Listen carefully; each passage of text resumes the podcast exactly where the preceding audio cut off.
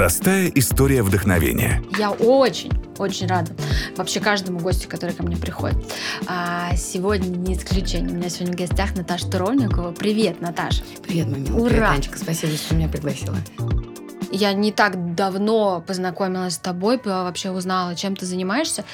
Но первое мое знакомство было несколько лет назад. А, Значит, ты читала лекцию в, на одном курсе, и все до единого, кто увидел там, что выкладывать, что там написали, что Наташа — это inspiration в моде.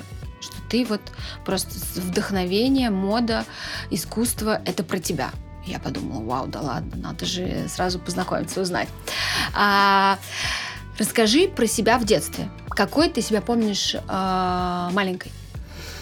Я была очень хорошей. Я плохой стала только сейчас. Только сейчас учусь быть плохой. И мне это очень нравится, что это делаю осознанно, да. Но у меня было очень счастливое детство. И мне кажется, что, в принципе, все, конечно, закладывается именно тогда.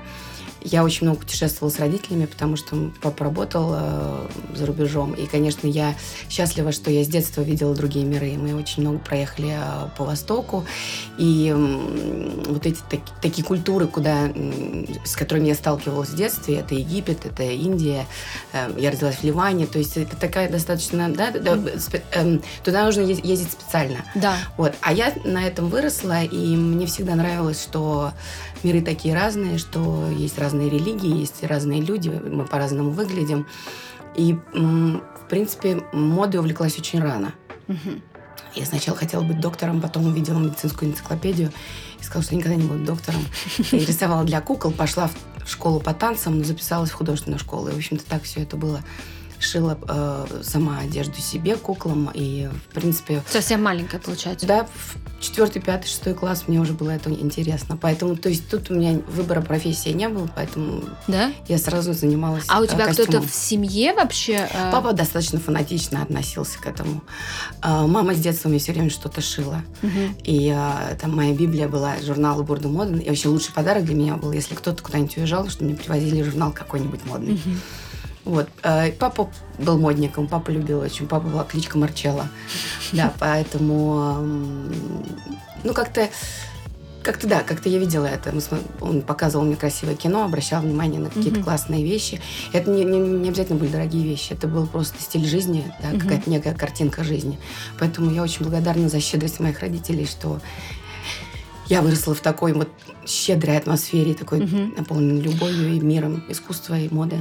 А скажи, пожалуйста, ну, получается, это было еще там Советский Союз, там, да, такие времена шаткие, когда все были похожи друг на друга, когда в магазине было ничего невозможно найти, э, все все было одинаковое, серый цвет, здравствуйте, и, там, и так далее. Ты была, получается, таким ярким пятном? вот я как, раз это? сказала о том, что я была хорошей девочкой. Мне всегда было неудобно выделяться из класса, допустим, или из, э, да, из общества, в котором я Мгм. нахожусь. Я наряжалась только если мы выходили с мамой на Тверскую погулять или куда-то. То есть тогда я наряжалась специально, чтобы погулять по Тверской. Я обожала гулять по Тверской заходить в кафе мороженое, мы обязательно заходили в северное сияние, обязательно заходили в гастроном, чтобы что-нибудь оторвать. Но наряжалась то, что я себе шила, я, я надевала. А как ты одевалась?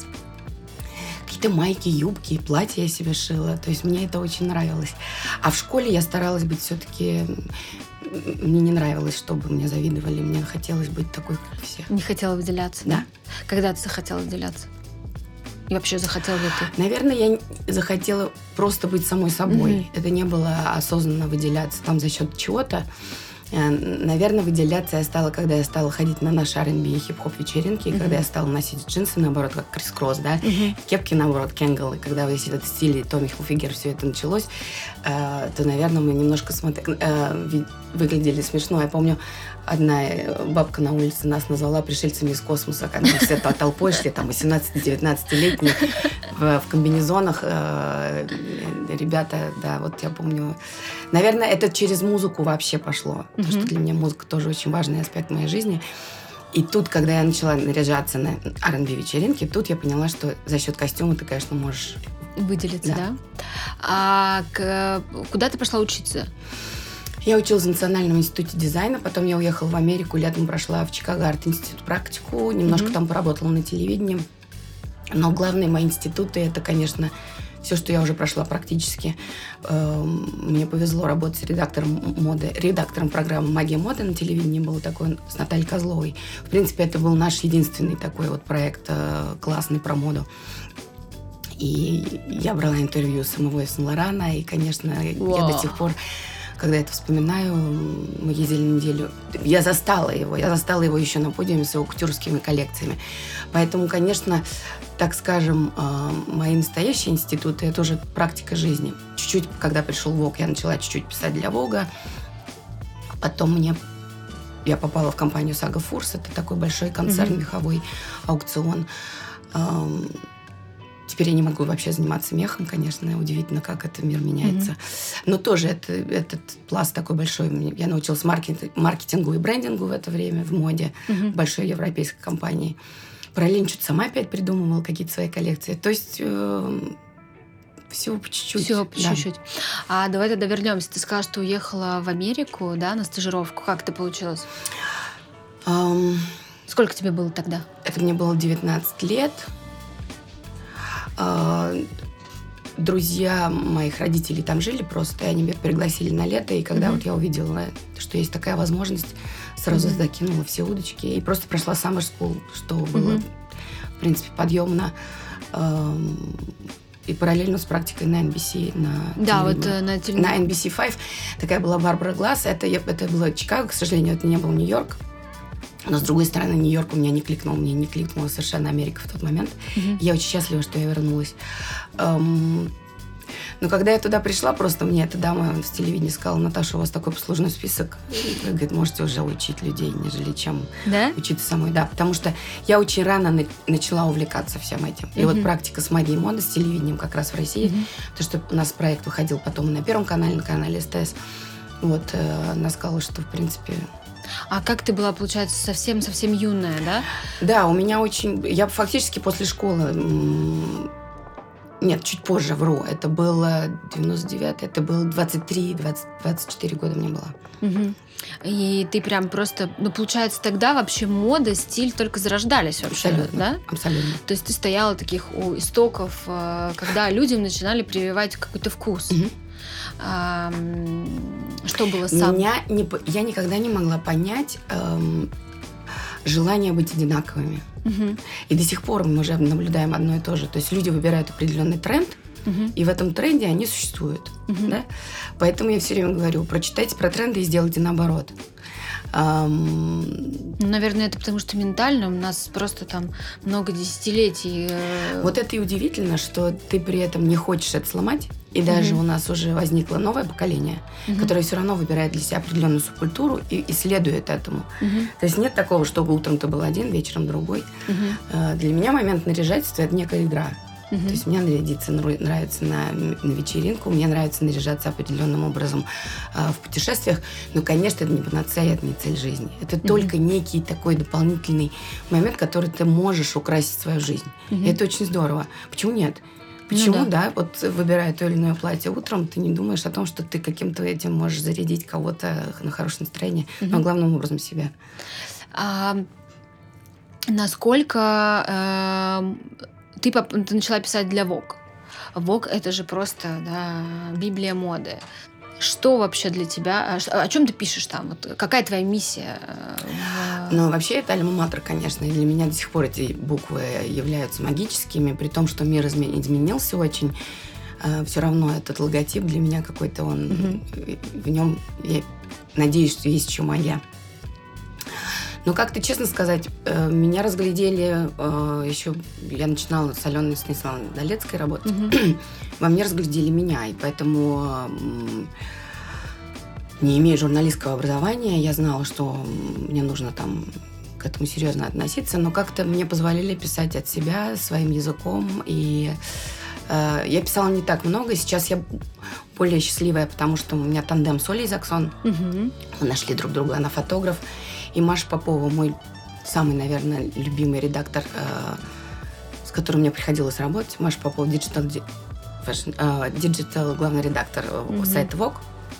Э, она нам разрешила создать рубрику Girl in Vogue. Mm-hmm. И мы придумываем, и мы находим других девчонок Потому mm-hmm. что то, что мы видим сегодня на светских хрониках, да, в э, журналах, mm-hmm. там, в Инстаграме, достаточно один и тот же набор людей, который уже, ну, немножечко неинтересен. Mm-hmm. Чаще всего это просто хорошая картинка без содержания. Mm-hmm. Поэтому мы с Олей находим каких-то классных девчонок в Москве. И, ну, пока это рубрика про москвичку, mm-hmm что мне тоже очень нравится, потому что я москвичка, и мне нравится mm-hmm. эта тема. Вот. Может быть, мы даже книгу сделаем. Хотим, у нас есть такая идея. То есть я, пред... я открываю городу, я открываю читателям Вога каких-то классных других девчонок, которые, может быть, чуть-чуть скромнее, или которые не хотят всей этой шушеры, да, и всего этого шума. А как ты их находишь? Я просто живу с широко открытыми глазами. Вот даже как мы с тобой познакомились на ужине, вот конкретно у нас состоялся да, диалог, да, да, на ужине GQ, ты просто загорелась. Ты единственный э, человек за столом, который светился, с которым было легко говорить. У тебя не было позы. Тебе было искреннее желание общаться. При этом весь остальной стол был какой-то у нас, да, угу. ни шатка, ни валка, его надо было раз, раз, раскручивать. Так и, так, и, так и в жизни. Ты просто живешь от, с открытыми глазами, ты видишь людей, которые попадают в себе в жизнь. Это художницы, это актрисы. Э, причем часто девчонок, я не знаю, я к ним пишу, просто обращаюсь в Инстаграме. Но как-то вот пока меня не, не подводил мой глаз, мне кажется. А расскажи мне, знаешь, э, ты еще же помимо этого художник по костюмам. История, как ты к этому пришла, где, э, я знаю, что балет, кино. А кино, я на самом деле очень счастлива, что кино возникло у меня так поздно, потому что пришел какой-то момент насыщения в моде. Mm-hmm. И еще есть такой момент, что все разбираются в моде теперь. Вот. И это немножко девальвирует для меня это дело. К моде относится с ухмылкой, к моде относится несерьезно. Мне это тоже не нравится, а, постольку, поскольку все читающие любой глянец считают, что они знают в этом все. Угу. Я с этим, конечно, совершенно не согласна. В какой-то момент я замолчала, что я занимаюсь модой, и я перешла даже чуть музыку, я стала диджеить, чтобы перепрыгивать mm-hmm. от этого. А кино возникло случайно. А моя приятельница Ксения Князева делала проект для благотворительного э, вечера Светы Бондарчук кино, где продаются фильмы uh-huh. для разных фондов. Uh-huh. И Ксения э, вела проект с э, Гришей Константинопольским. Угу. И они меня сначала пригласили на короткий метр. Это было две смены. Мы отработали, а потом через буквально там 5-6 месяцев Григорий Михайлович позвонил мне и сказал, давай сделаем полный метр. Я испугалась жутко, но это мне как раз и нравится, этот челлендж. Я говорю, вы уверены? Я говорю, я не, не пробовала никогда. Он говорит, ты что, с ума сошла? Конечно, ты все сможешь. И, в принципе, э, в 40 лет что-то начать с нуля, это, конечно, это, как я, Гриша сказала, что это безумно щедро было с его стороны взять меня и дать мне эту возможность. Я училась на своих ошибках, я получала оплеухи, это все какие, было. Какие были ошибки? Вот самые это как? А, трудно, а, трудно работать со стыковками, то есть эти нюансы, да, когда угу. ты должен работать со стыковками. Ты можешь снимать сцену, угу. а, например, там через неделю или через две, ты должен вернуться к тому, к тому образу, а, который был там в, дан, в данный момент, в данную секунду. А, есть моменты там как застарить костюм, как его испачкать, как mm-hmm. сделать костюм там или образ мертвого тела, там еще что-то. То есть какие-то нюансы, которые технические, они, ты должен их именно знать и должен их сам придумать, пока ты, пока ты работаешь э, в кино. Вот, и потом э, мы сделали эту картину через и через полгода Гриша позвонил мне опять и предложил мне еще одну. Mm-hmm. И мы сделали грозу. Тут уже было как-то, наверное, мне не попроще, я была посмелей. Mm-hmm. Вот. И Может сейчас интересно, как-то пошло это, мне предлагают э, сценарии. Но, честно сказать, эм, конечно, я здесь не для заработка денег, а для интереса. И вообще мне очень везло в жизни, что я всегда занималась любимым делом. Угу. Что все, весь, так скажем, доход мой, угу. он был только построен на том, что я просто любила все, что я делаю. Мне никогда не, я никогда не заставляла себя что-либо делать. И вот картины, которые сейчас приходят, сценарии, эм, иной раз не хочется браться. Угу. Просто вот э, тоже любопытно, что темы, которые, о которых хотят люди снимать, есть один э, сценарий, который долго лежит, одной девочки, студенты, студентки Яны Скопиной, по-моему, который я очень хочу сделать. Он добрый, трогательный такой. Там есть над чем подработать, поработать с образами. А, конечно, вот современная кровь, насилие, такой секс дурацкий наш, русский, это мне не очень интересно. А если мы вернемся с тобой а, вот на вообще знаешь, у меня обычно, когда ко мне приходят гости, а, мы их представляем, да, и говорим вот их профессию, типа это там инвестор, это там стилист, это звукорежиссер, это парфюмер. Вот ты кто, как ты себя характеризуешь? Да, это интересно. Мы все время смеемся, что такая разнорабочая, что я, я одного титула-то у меня нет, в принципе. Ну вот да? какие твои титулы? Ну, наверное, прежде всего я училась на художника-модельера, да, и я, наверное, мне нравится, что это мое образование, mm-hmm. и, в принципе, я работаю по этой специальности, я делаю свои коллекции до сих пор с компанией «Кокос mm-hmm. Москва». А второе, конечно, я художник по костюмам, и мне тоже это очень нравится. Я, наверное, не могу сказать, что я журналист, хотя я делаю расследования, но то, что я пишу, то, что я автор mm-hmm. журнала Vogue, мне это тоже очень приятно. Я стала стилистом, и тоже стилистом я стала, наверное, чуть позже, что мне нравится, что я не нарабатывала эм, свой там опыт благодаря тому, что я нарабатывала какие-то безумное количество съемок раньше в юности, mm-hmm. а что я очень поздно к этому пришла, и вот то, что мы делаем с Олей. С таким опытом, С да? опытом, да. И я работаю, конечно, с людьми, которым я только чуть-чуть помогаю. Mm-hmm. Я выбираю людей, которые сами понимают, кто они. Что очень часто, наверняка, ты знаешь, ты приходишь на, на площадку, и тебе предлагают что-то на себя надеть, то, что mm-hmm. тебе совершенно не близко, не интересно, тебе это некомфортно. Mm-hmm. А это, конечно, психология. Поэтому да. вот... Э, хотя, наверное, даже я скажу, что вот с Олей мы, я больше автор, нежели чем стилист в нашем проекте. Вот, наверное, это главные три мои угу. профессии. А если вернемся к моде, вот ты сказала, что сейчас, во-первых, у меня тоже была до тебя гостья, а, которая стилист а, Леся Боха. Мы с ней обсуждали, что стилистов как говна нерезанного. Просто ну, каждый второй стилист. И очень много людей, которые разбираются в fashion е. Я знаю вот изначально, да, как я уже сказала, что ты именно ассоциируешься не со словом fashion, а именно со словом мода, моды как с, с искусством. Вот об, расскажи, что для тебя мода, что есть, а, что вот что это для тебя, да, что Ой, для тебя есть мода? Очень, если это такая ассоциация. Ну, конечно, это прежде всего это творение, человеческое творение. Ты просто выпол... исполняешь, как сказать, ты задаешь себе некий образ, ты выполняешь его в ткани, да, изначально. Как это было вообще придумано? Вся эта история высокой моды, э, то, что было при легендарных людях при Сен-Лоране, это вообще гуру мой. И до сих пор я восхищаюсь тем, что он делал. Эти дизайнеры сейчас уходят, остаются единицы. И после того, как они уходят, это как-то для меня все превращается просто в шмотки. Угу. Мне кажется, что дизайнерский дом должен умирать вместе с дизайнером. Сегодня, пожалуй, это только Миучи Прада и Ком де Гарсон, Джанео Танабе. Те бренды, которые делают себя по-настоящему.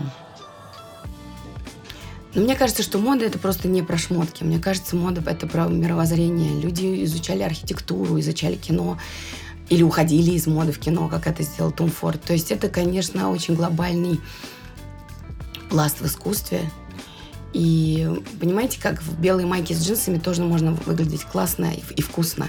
Угу. А, надо только понимать пропорции и какие-то моментики. Вот.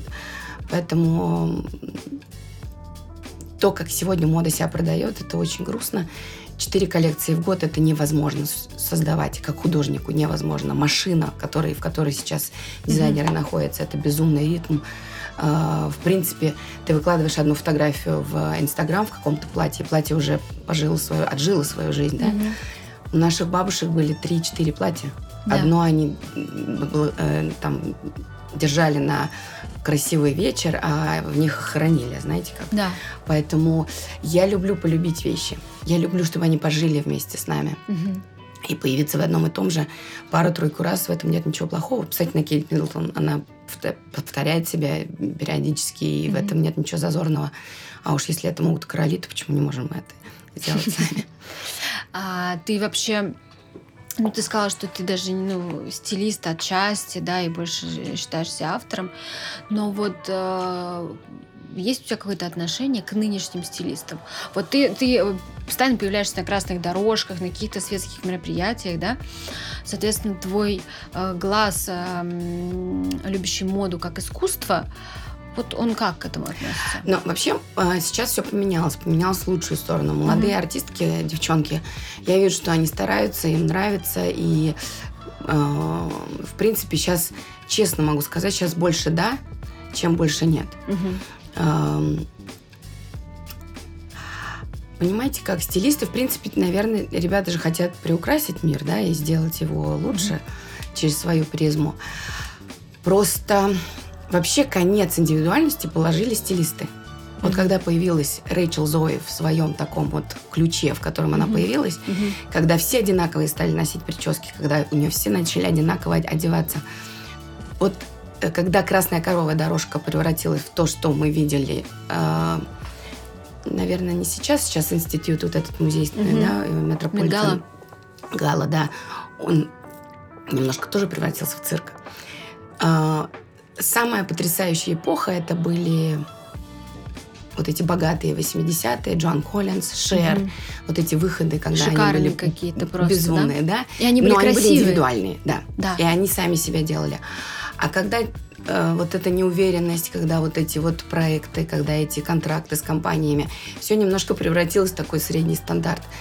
Поэтому, наверное, это палка о двух концах. С одной стороны, это здорово, если ты не, не знаешь, ты приходишь к угу. стилисту, но за этим не может быть слепого преследование, преследование да? да, этим каноном. Ты угу. все-таки должен чувствовать, кто ты, кто ты есть.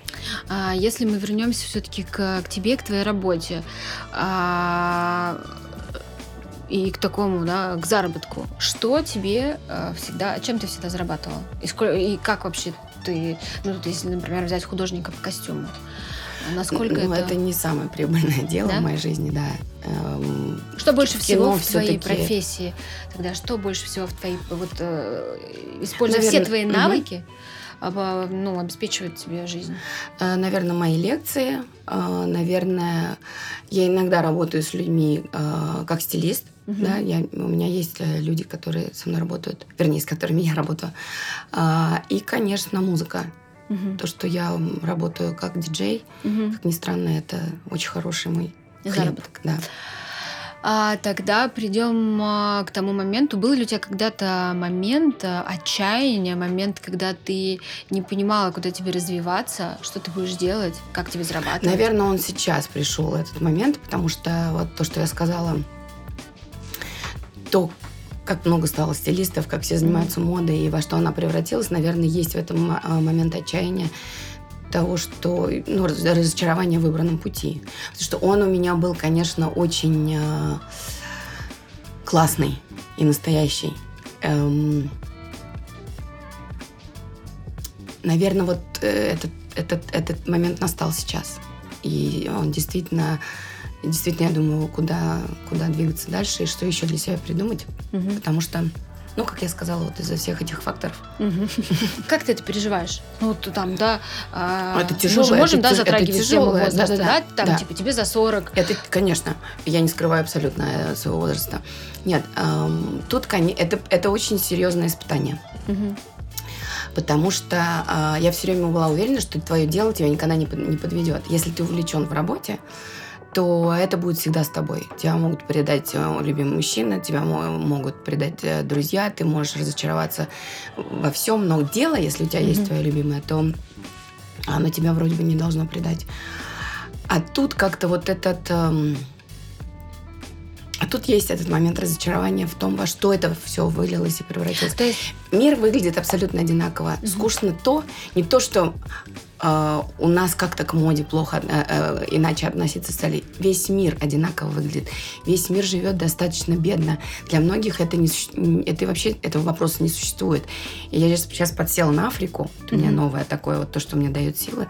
Я путешествую в Африку, и у меня даже есть какие-то моменты или желание связать свою жизнь с Африкой в будущем. Э, это все так смешно относительно того, как живет мир.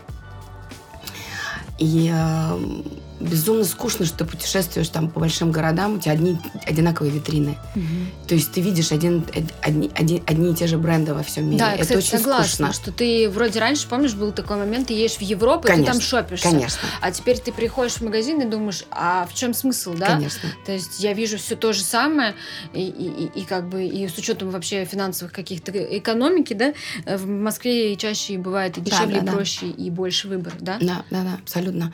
Поэтому это не вопрос того, что вот у нас все сели и стали читать журнал Vogue и начали в этом разбираться, а это такой тренд э, мирового масштаба. Но это вопрос тогда, получается, твоего интереса к этой профессии, правильно? И, и момент осознанности. Да. Вот когда ты начинаешь осознанно к, к чему-то угу. подходить, то ты понимаешь, что очень много пены в этом. Угу. И на том там серьезном э, уровне моего отношения это мало кому нужно. Угу. Мало кому нужно изучение костюма исторического и подхода такого. Очень потребительское сейчас к этому отношение. Что, в принципе, неплохо, потому что это создано, наверное, для человека. Угу. Просто когда вот эта грань стерлась, угу. мне стало это менее интересно. Поэтому я сижу в старом кино, я обожаю смотреть назад, а не смотреть вперед. Мне... В моде как я говорю, что в моде надо либо опаздывать, угу. либо опережать. Угу. Ты не можешь быть здесь сейчас. Если ты здесь сейчас, ты вне моды моментально. Самое глупое тупо следовать э, трендам, Мгм. покупать последние коллекции и эм, ну, об этом заявлять. То есть это очень... Мне об этом мне говорит о примитивизме, примитивизме Мгм. человека, нежели чем о его продвинутости. Мгм. Ты сказала, что ты очень любишь читать лекции, ты их читаешь. А вот мне интересно сейчас стилисты, ну вообще, в основном стилисты, если брать, они собирают просто толпы людей. Ну вот там, как я была э, случайно совершенно, я приехала в какой-то торговый центр, а, и я была просто, я не поняла вообще, что происходит. Там фойе, там была какая-то толпа, куча женщин, и сидели, и потом я спросила, там выступала какая-то вообще абсолютно, ну, для меня лично noname, м, который, значит, рассказывал, как там сочетать, значит, воротнички с юбочками и так далее. Вот. э, И есть какая-то, знаешь, я здесь больше, наверное, про психологию, про внутреннее. А, Вот э, обида, что ли, что ты при всем своем глубоком отношении и огромной любви к одежде, к моде, как к искусству, а, ну, возможно, тебе не придет слушать такая, такое количество людей. Совершенно не обидно, и э, для меня будет большим провалом, если я стану понятна всем.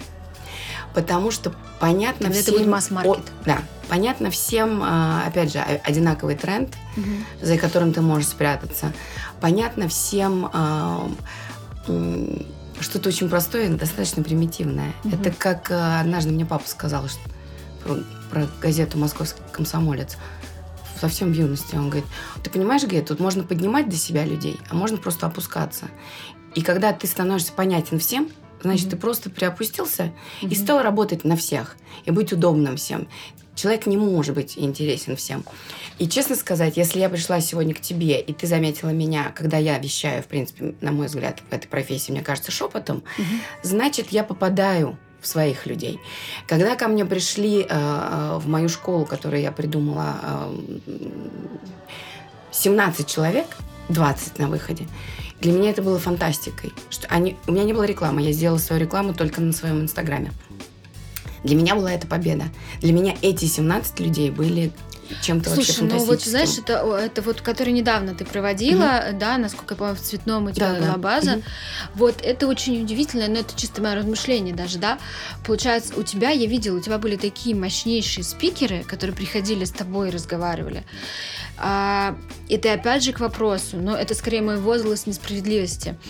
А, Это, люди- это отношение к делу, то, как люди ориентируются. Люди ориентируются про воротнички, про пропорции, про юбки, про цвет. Но при этом они же могут прийти, допустим, к тебе, да, на лекцию, и они на выходе получат, ну, такое количество полезной информации от мощнейших людей в сфере моды, да, и не только. И почему для меня вот здесь непонятный вопрос, почему они выбирают какие-то онлайн-курсы непонятно кого, если они могут прийти и вот действительно подчеркнуть, почему нет Я- желания подчеркнуть не- действительно не качественную поним- Я информацию? тоже не понимаю этого. И, эм, но это почему блокбастеры? Вот такие фильмы, а а не нишевые, на которые мы ходим, да, Мгм. маленькие кинотеатры. Э, Потому что people it. потому что должно быть понятно, примитивно. Ты должна точно сказать, как захмутать мужчину, в каком разрезе, в каком, в каком цвете. У нас же очень достаточно прямое направление. Но иногда так хочется говорить о том, что люди так здорово быть индивидуальными, хочется, идти своим путем. Да, да. Но я езжу на метро, и даже если я чуть-чуть выделяюсь из толпы, я вижу, как на меня люди смотрят и крутят у виска. Уж что говорить про Данила Полякова, нашего, да, фантастического. Mm-hmm который вызывает шок у людей. Любая индивидуальность, любой выход из там, ну, рамок да. стандарта, да, это...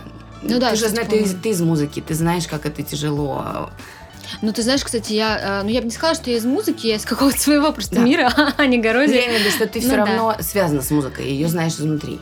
Я помню, что, знаешь, я больше тебе скажу, у меня есть а, а, года два назад, у меня, значит, было любимый зимний, а, зимнее пальто, Outlaw, такое просто розового цвета, похоже на халат. Я его обожала, я в нем просто проходила, значит, всю зиму, и я помню, что я там садилась в машину на парковке, какой-то мужик мне сигналил, говорил, как классно, и я приехала в Питер, по работе, и утром, а, когда было свободное время, я пошла гулять. И было, значит, такой февраль, значит, э, сопливая погода питерская. Я, в общем, иду такая, и я просто поняла, что Петербург не готов. При всей своей фриковости я не ощущала никогда в Москве. То есть я, ну, у меня не стал вопрос, что я типа, странно выгляжу в своем розовом халате, да. То есть я, ну, как бы, я круто выгляжу, ну, то есть я, я даже никогда, да, не, не размышляю о том, как я для кого выгляжу. А тут я поняла, что реально, где бы я ни шла, на меня все смотрят кто-то говорит, а она в халате, а она розовая, а та та та та Я думаю, боже мой, это же всего лишь розовый цвет. В принципе, мне кажется, что толпа выглядит лучше. Вот как красная коровая дорожки стали вы, mm-hmm. выглядеть чуть-чуть лучше, так и, и толпа в метро. Я обращаю внимание, особенно если едешь не в час пик, а чуть-чуть раньше или чуть-чуть позже. Ночи интересные люди ездят. То есть вот тоже после 10 mm-hmm. там э, какие-то интересные ребята ездят. Эм, эм, смотри, это же, понимаешь, как это как и мысли. То есть если ты немножко мыслишь иначе, mm-hmm. то твои тебя уже воспринимает какая-то тусовка или общество, если ты заявляешь о том, что ты говоришь или не согласна. Ты вызываешь вопрос, да? Музыку, если ты не делаешь если ты не ставишь хиты общепринятые, вот это я говорю как диджей, да, все, ты аутсайдер, ты никому не нужен, ты должен играть то, что нравится всем. Тут тоже очень тонкий лед с музыкой. Я начинала играть R&B и хип-хоп, потом я играла пластинки, а все равно я, э, получается, что на выходе э, народу нравится, но окей, я не очень, я немного играю русские, русской музыки, но хоккеиста я играю. И и я понимаю, что хиты — это общепринятое Лос-Анджелес радио какое-то там. На это пляшут все. И это, это то же самое, как твой розовый халат. Mm-hmm. То есть, если ты выбираешь там э, диско э, французское 78 -го года, это не входит во всех людей. Наверное, это нормально, но Хочется, чтобы тогда что-то другое входило, а не общий mm какой-то, да, не общее стадное mm ощущение мира. Да, печаль. Слушай, ну хотя с другой стороны, может, не печаль. Я иногда, знаешь, задумываюсь о том, что м- я была на Канском фестивале несколько дней и попала в совершенно другой мир. И я вдруг поняла, что у меня такой вызывает совершенно дичайший вопрос, восторг, во-первых, пребывание, конечно, в Каннах в этот период времени, когда ты видишь и ты ощущаешь всеми фибрами души, что вокруг тебя происходит какая-то дикая магия. И я вдруг поняла, что она так манит, и она так крута тем, что она очень закрыта. Мир кино, в принципе, очень закрыт, потому что есть актеры, конечно, которых все знают, но за этими актерами стоит просто дичайшая машина огромная. Всех этих людей, которые мыслят нестандартно, да, кто-то стандартно, но в целом это какая-то магическая история.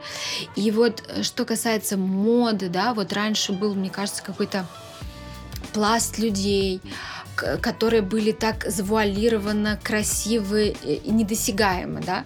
Вот сейчас такой период времени, когда все стало досягаемым.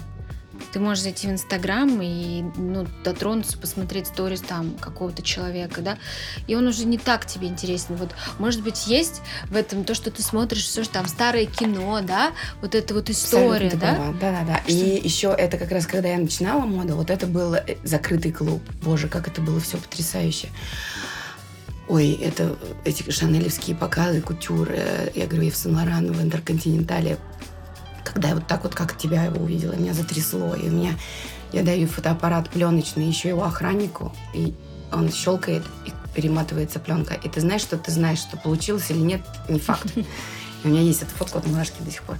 Это было так. Эти великолепные заказчицы э, э, кутюровские, эти Нан Кемпнер mm-hmm. там сидела, Муна Юб, настоящие тетки вообще великолепные, которые переодевались под каждый показ. Это не то, что обезьянки наши сегодняшние переодеваются mm-hmm. в машине. А, все хорошо, все развивается, все должно быть, наверное, так. Но действительно магия моды, в которой я начинала, она пропала. И еще э, мода, она это самый короткий путь наверх. Mm-hmm. То есть попав там э, в street style или э, попав на показ, э, на бэкстейдж, на тусовку на какую-то модную, ты очень близко сразу подходишь mm-hmm. к,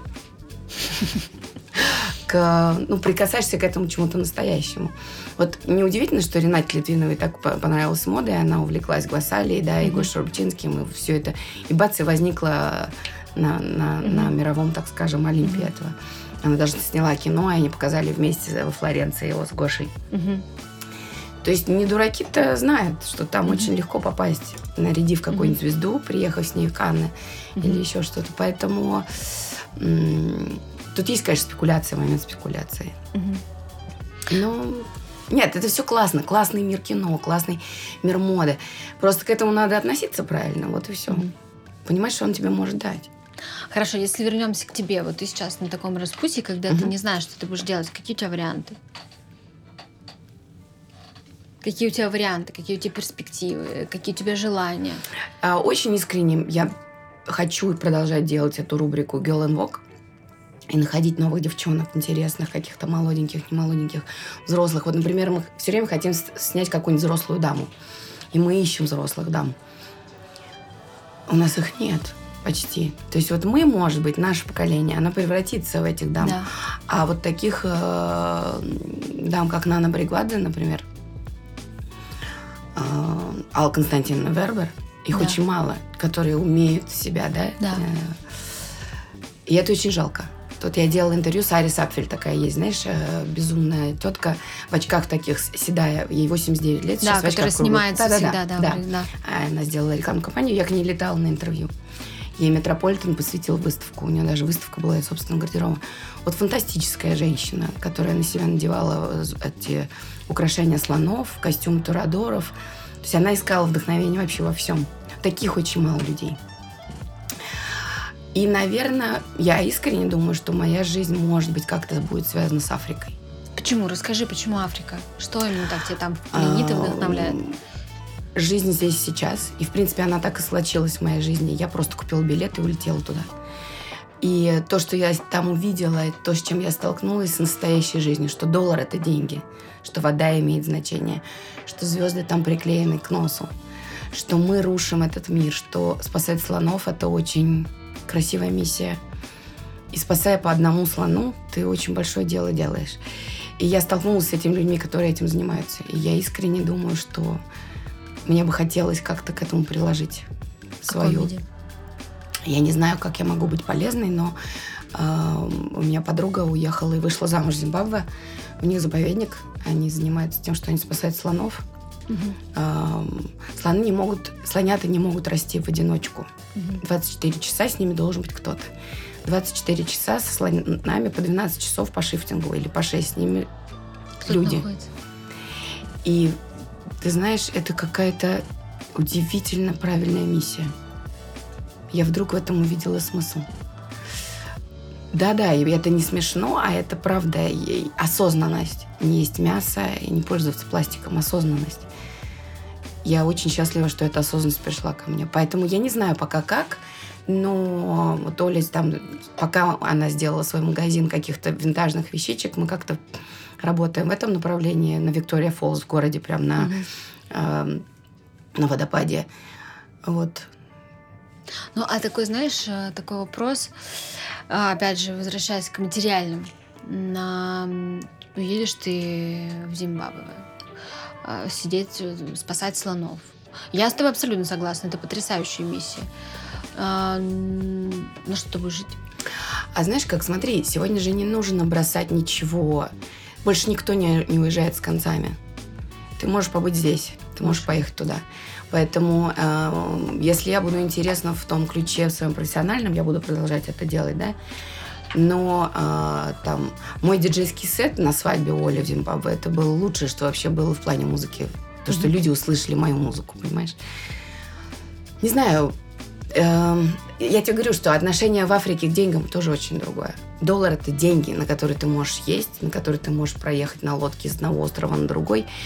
И мне очень нравится это иное отношение к деньгам там. То, что для нас здесь кажется... Папа жениха мне купил две последние бутылки шампанского в Зимбабве.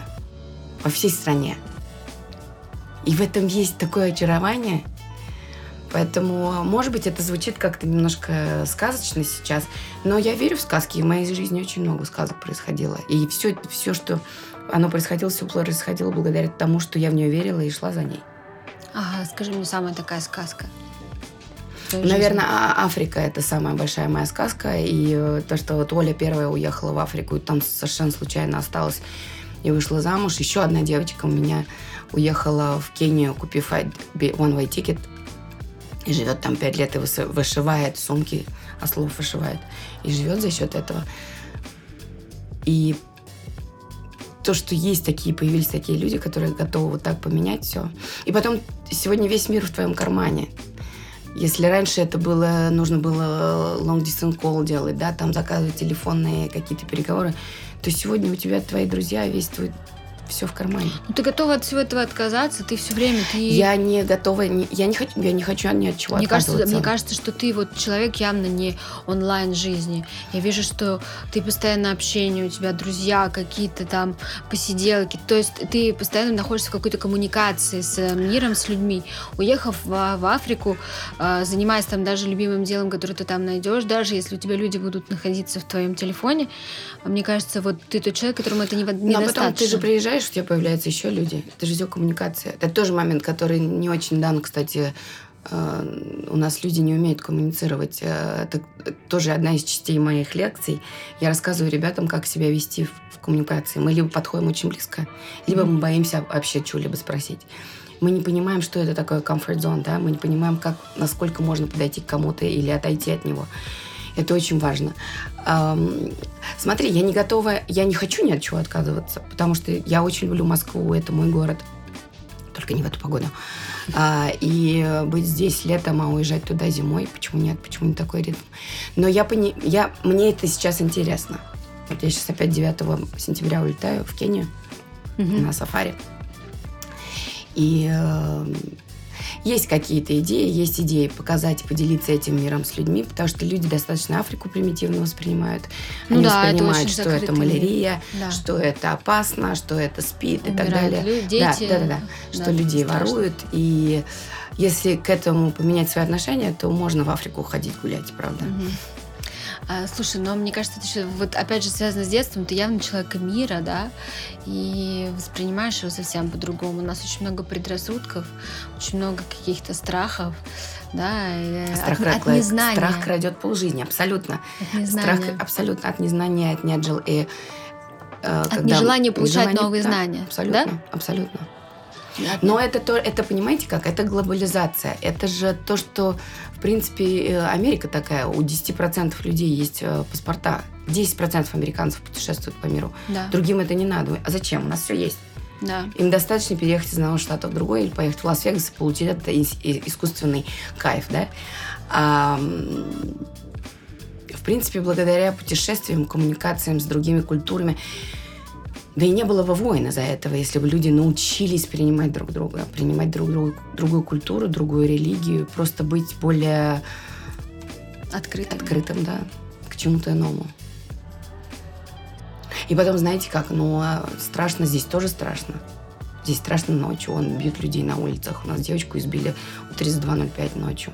Перелом э, черепа, там что-то а, значительные побои, синяки и так далее. Тут тоже страшно. Ты не знаешь, где твоя судьба тебя найдет. Ну, я согласна. Да. Но бояться и... Закрываться? От мира. Когда надо здесь сейчас жить. Ты живешь здесь сейчас? Абсолютно. Я наконец-то научилась это делать. А ты еще вначале сказала, что как только мы начали, что ты сейчас учишься быть плохой. Угу. Почему? А что, и что ты вкладываешь в понятие плохой? Есть моменты. Но это просто делать то, что ты хочешь. Отпустить и делать, наконец, то, что ты хочешь по-настоящему. Не озираясь на то, что на тебя кто-то посмотрит или осудит, или скажет. Говорить, что ты думаешь. А, смирение прекрасно, но если ты не соглашаешься говорить об этом честно, говорить, уметь говорить «нет», отворачиваться от того, что тебе не нравится, и пытаться достичь того, что тебе нравится.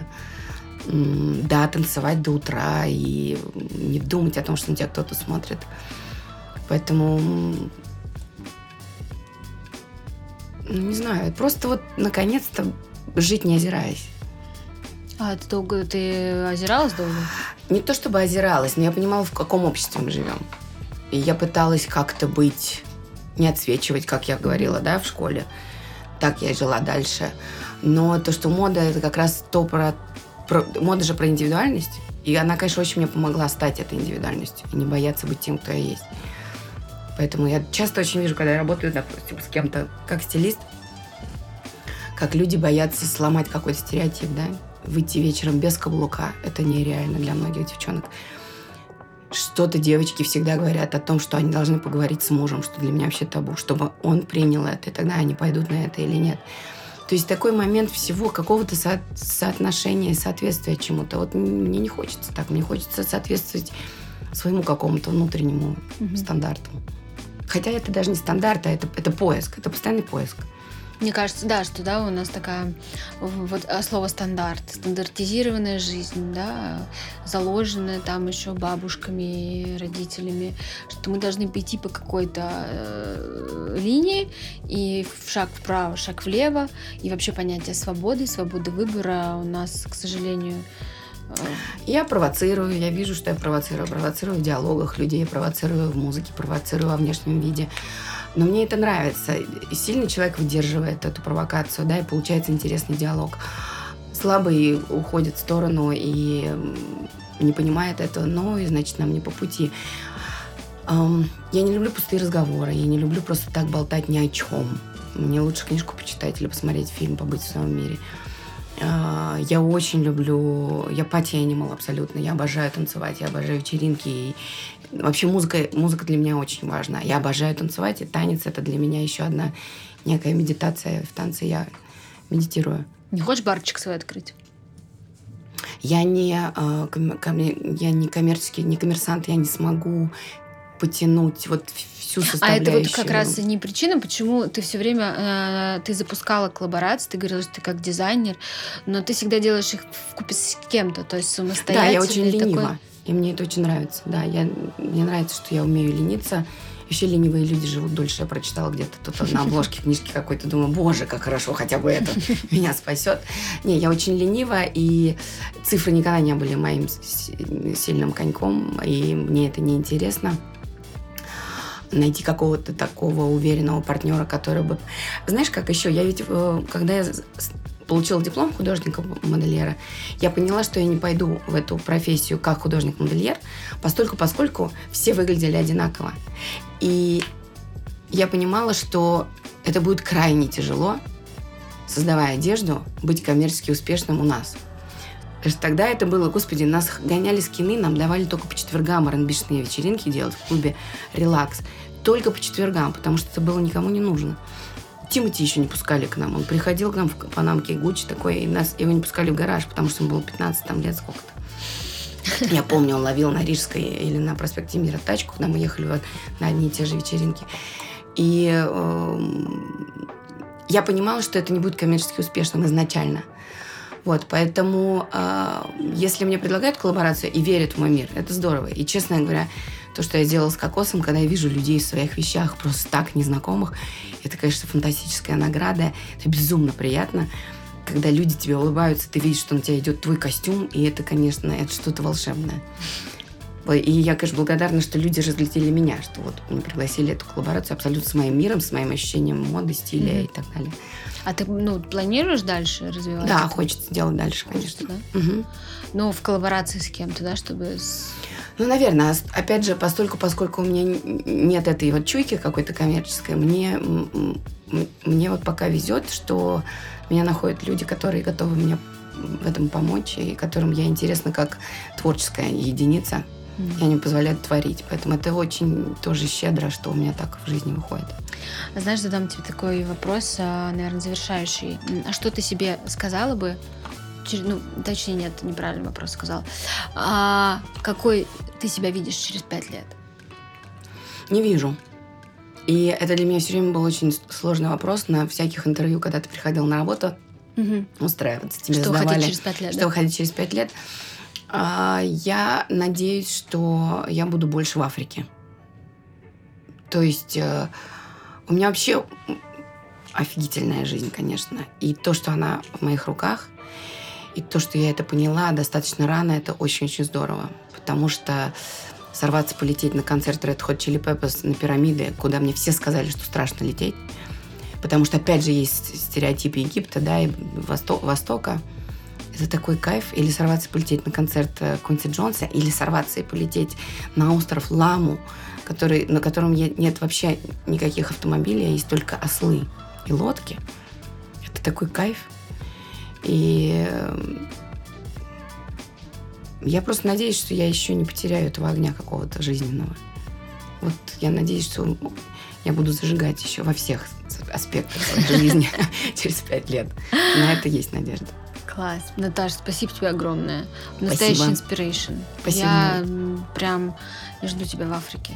Спасибо. И Я я вас буду ждать в Я Африке. просто надеюсь, что ты откроешь У нам вас Африку. подрастут детки, и вы приедете ко мне, когда они не будут легкой добычей для львов. Вау. Очень такое. Это сказала Кэрен Бликсон в книге «Out of Africa». Ты знаешь этот фильм, и известная датская автор, э, писательница. Она как раз сказала, ты нигде себя не ощущал так, настолько живым, как Африке, которая наполнена львами. Поэтому там настолько яркий, э, яркие ощущения жизненные, что я очень советую для ее для себя открыть. Может быть, я вам ее помогу открыть. Кайф, мы будем ждать. Мгм, Спасибо тебе спасибо. большое. Ура!